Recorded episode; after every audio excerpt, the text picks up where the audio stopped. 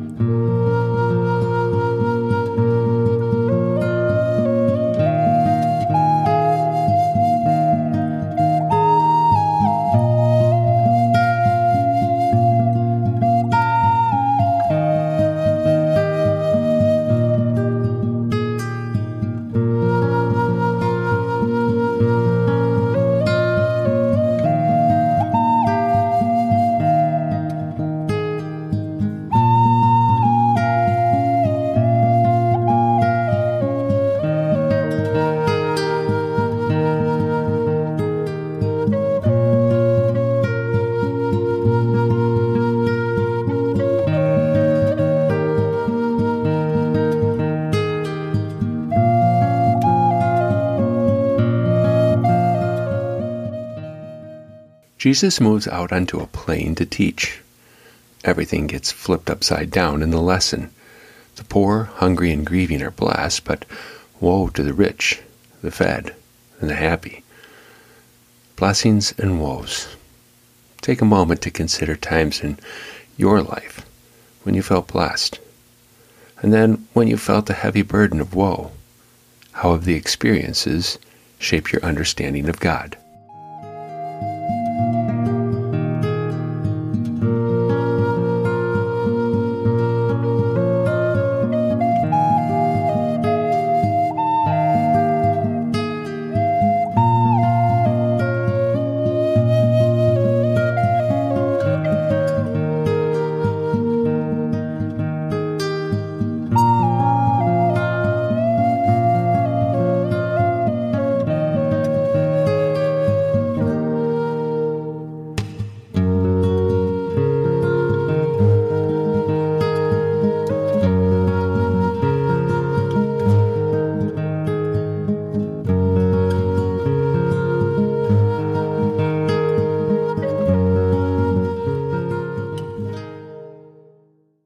Today we read from the Gospel of Luke, the sixth chapter, from the Message translation.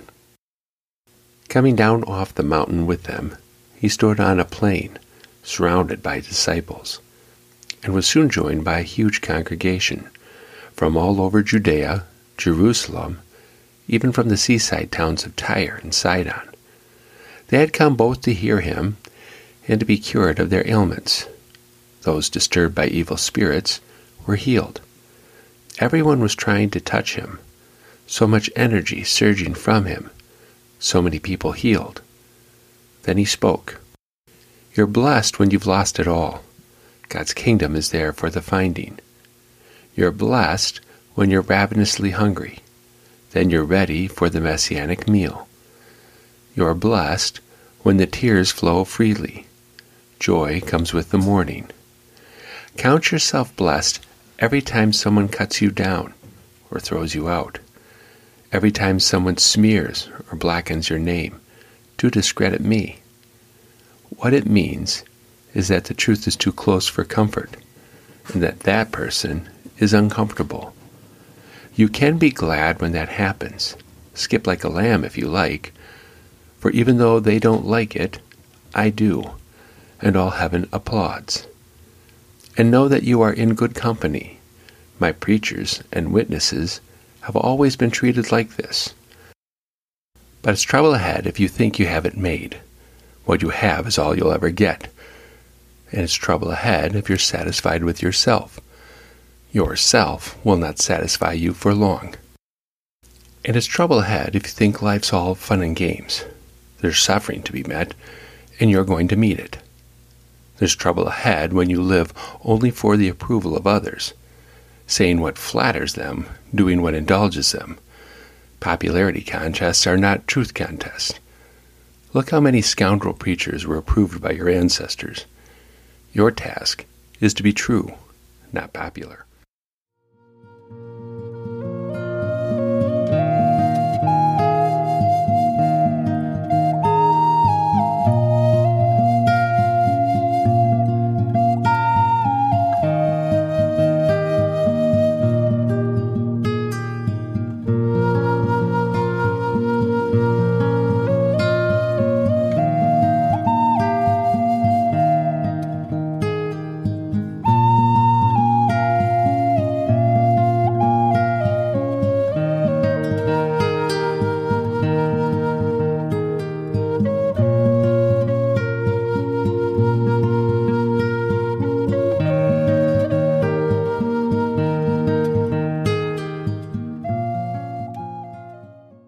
Our Wednesday night adult education group spent the last month reading a book about Mr. Rogers, the late creator and star of Mr. Rogers' Neighborhood.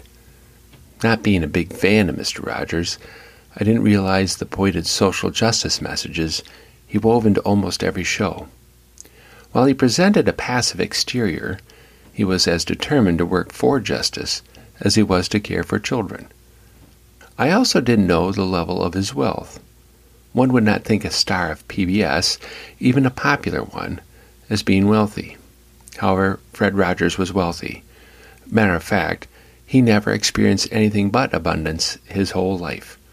While Mr. Rogers proclaimed justice for the poor, food for the hungry, and comfort for the grieving, he did so from an elegant mansion in the wealthy Squirrel Hill neighborhood of Pittsburgh, Pennsylvania. We concluded our study by watching the documentary about Fred Rogers called Won't You Be My Neighbor? Again, the movie revealed a side of Mr. Rogers most never saw. The film focused on his impact on children and friends. It did not talk about his work and dedication to prison ministry or his passion for eradicating hunger. Regardless how you feel about him, Fred Rogers was a person of great wealth and even greater influence. Near the end of the documentary, his wife shares his last conversation with her husband. Before he slipped into a coma, Fred Rogers asked his wife, Do you think I am a sheep? Despite all wealth, success, impact, and positive influence on others, Mr. Rogers was not sure he was good enough to be loved. His question left me wondering do any of us really feel good enough to be loved? Jesus tells us in the Sermon on the Plain those who are poor, hungry, and grieving are blessed. It's hard for me to imagine a child foraging for food on a pile of garbage, just thinking, boy, this is the life. Do they ever consider God as anything other than someone who has punished them? Where is the blessing of overwhelming grief? Even when death comes at a natural time, it remains a cruel separation from those whom we love cannot imagine any blessing in the experience when death takes a loved one who is too young to die.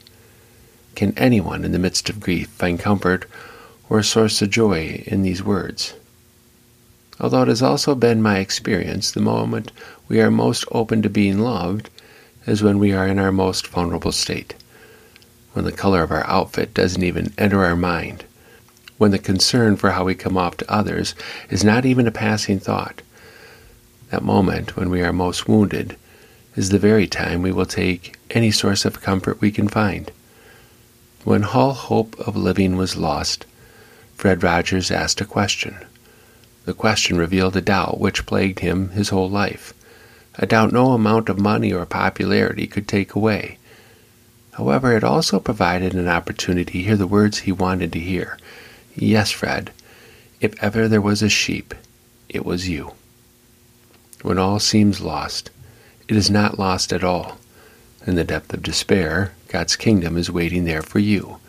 It is why joy, it is why joy comes both in mourning and when we wake up to its presence. When all hope of living was lost, Fred Rogers asked a question. The question revealed a doubt which plagued him his whole life. A doubt no amount of money or popularity could take away. However, it also provided an opportunity to hear the words he wanted to hear. Yes, Fred, if ever there was a sheep, it was you. When all seems lost, it is not lost at all. In the depth of despair, God's kingdom is waiting there for you. It is why joy comes both in mourning and when we wake up to its presence.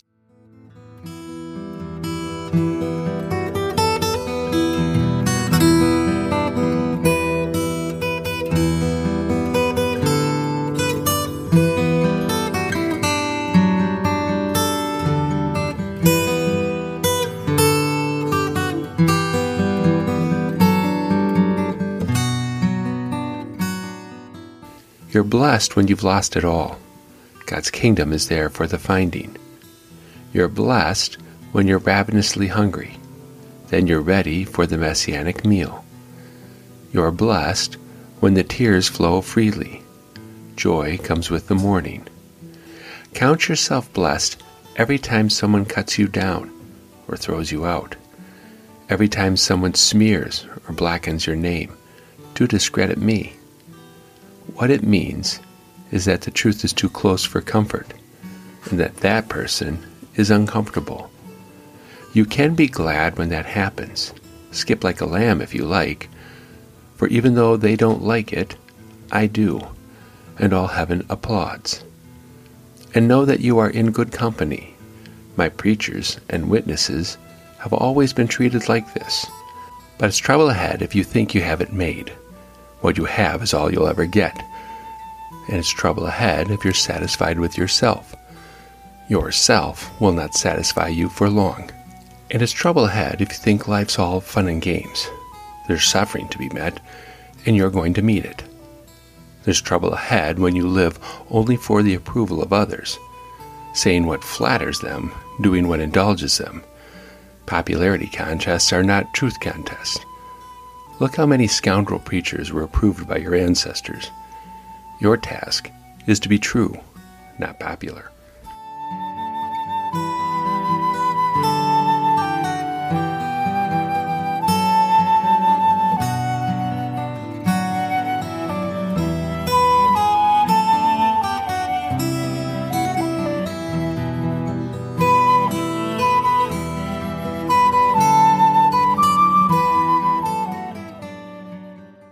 How does this reading make you feel about your own life? Guilty for feeling blessed? Concerned for those who are not? Oppressed by trouble? Can the words, God's kingdom is there for the finding, lead you into a place of hope?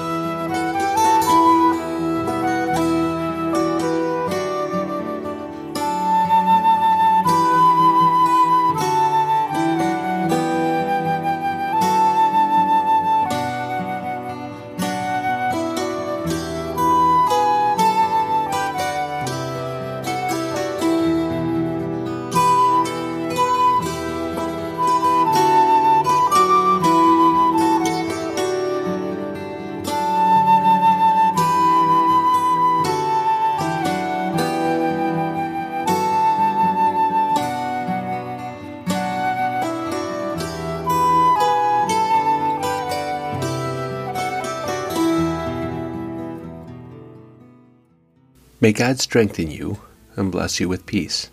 May Christ bring forth justice in and among you. And may the Holy Spirit, who calls you beloved, shine upon you and guide your days in love. Amen.